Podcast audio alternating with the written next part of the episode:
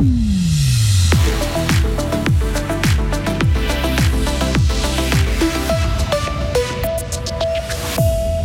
L'Observatoire des Pondes fait découvrir aux curieux la magie d'un ciel d'hiver.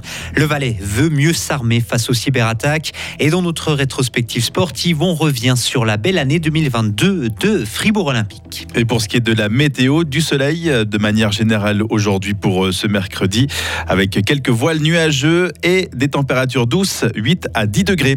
Le journal avec Loïc Chorderet. Bonjour. Ah, bonjour Jonathan, bonjour tout le monde.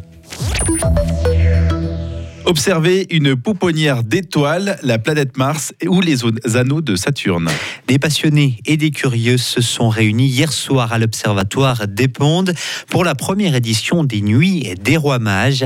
L'événement se poursuit ce soir. L'Observatoire ouvre à nouveau ses portes entre 18h et minuit. C'est gratuit et tout le monde peut y venir. Jérémy Barr est membre du comité de l'association des Amis de l'Observatoire des Pondes et organisateur de ces soirées. Et il l'assure, il y aura de quoi faire de belles observations. On a deux principaux télescopes. Pour les connaisseurs, on a un C14, ça va parler à la communauté astronomique.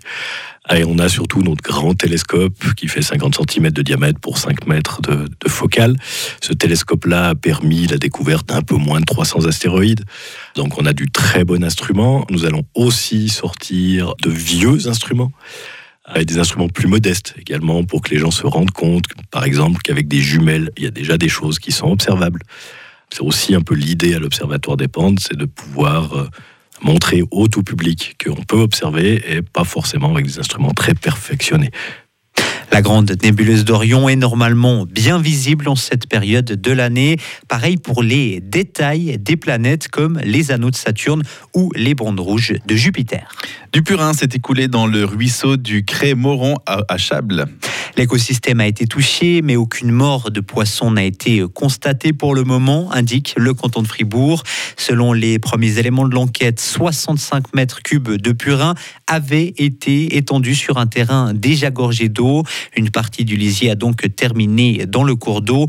Une enquête a été ouverte. Le Valais veut mieux se protéger contre les cyberattaques. Un groupe de travail a été créé. Il doit notamment anticiper les attaques qui pourraient viser les communes valaisannes. L'an passé, 22 cyberattaques bloquant un système ou demandant une rançon ont été enregistrées. Mais ce chiffre n'est pas exhaustif, précise le Conseil d'État. Tous les cas ne sont pas annoncés aux autorités. À l'étranger, plus de 100 personnes arrêtées risquent la peine de mort en Iran. C'est l'ONG Iran Human Rights qui s'en inquiète. L'organisation indique que 13 personnes ont déjà été condamnées à mort, mais l'ONG basée à Oslo souligne que cette stratégie et ces condamnations qui visent à faire peur ne fonctionnent pas pour faire taire les manifestants. Ce que nous avons observé, c'est davantage de colère, explique l'ONG. Des enfants et un papa bloqués 11 heures dans leur voiture avant d'être secourus. Les témoignages éprouvants d'Américains pris au piège dans la tempête commencent à sortir.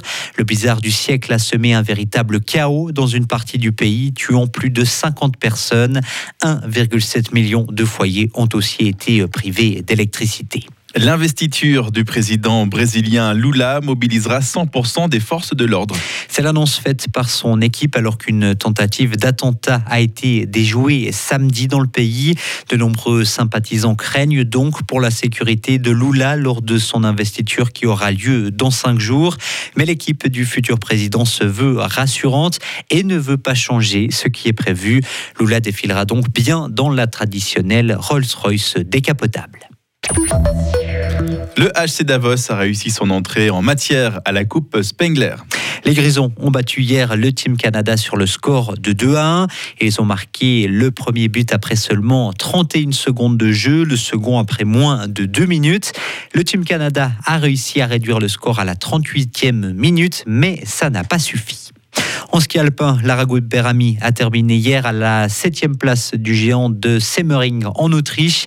C'est la meilleure Suissesse. Elle a terminé à 1 seconde 43 de Michaela Schifrin qui a remporté son 78e succès en Coupe du Monde. Et cette semaine, Radio Fribourg vous propose de revivre les moments qui ont marqué l'année 2022. Oui, une rétrospective sportive qui a été lancée hier avec Rémi Bonnet, spécialiste du ski alpinisme, qui a remporté la patrouille des glaciers l'hiver passé.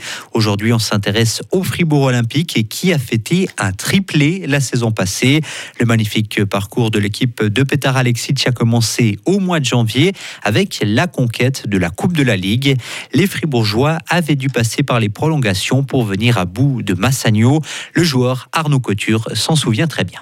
Je pense que pour tous les joueurs qui ont participé à, ce match de notre côté, c'était un match qui a été historique à tous les niveaux. C'est un match qu'on a qu'on n'a jamais vu et qu'on reverra peut-être jamais de, revenir comme ça dans une dans une situation autant autant désavantageuse pour nous. Et c'est vrai que quand on quand on survit entre guillemets à ça, on se dit que bah il peut quasiment plus rien nous arriver et on a on, a certainement euh, trouvé une, euh, un ressort mental ce jour-là qui nous a permis, euh, peu importe les situations après, de se dire que on est toujours capable de, de revenir, peu importe le match, peu importe la situation. Et après avoir gagné la Coupe de la Ligue olympique et enchaîné avec la Coupe de Suisse et le championnat, une performance que le club de basketball avait déjà réussi en 2007 et en 2018. Retrouvez toute l'info sur frappe et frappe.ch. Avec du soleil pour cette journée de mercredi, malgré des passages de voiles nuageux d'altitude. Il va faire doux 8 à 10 degrés. Pour ce qui est de demain, le ciel sera plutôt nuageux et venteux avec quelques averses l'après-midi. Le ciel sera ensuite euh, changeant pour euh, vendredi et le week-end aura des allures printanières. On annonce jusqu'à 14 degrés pour cette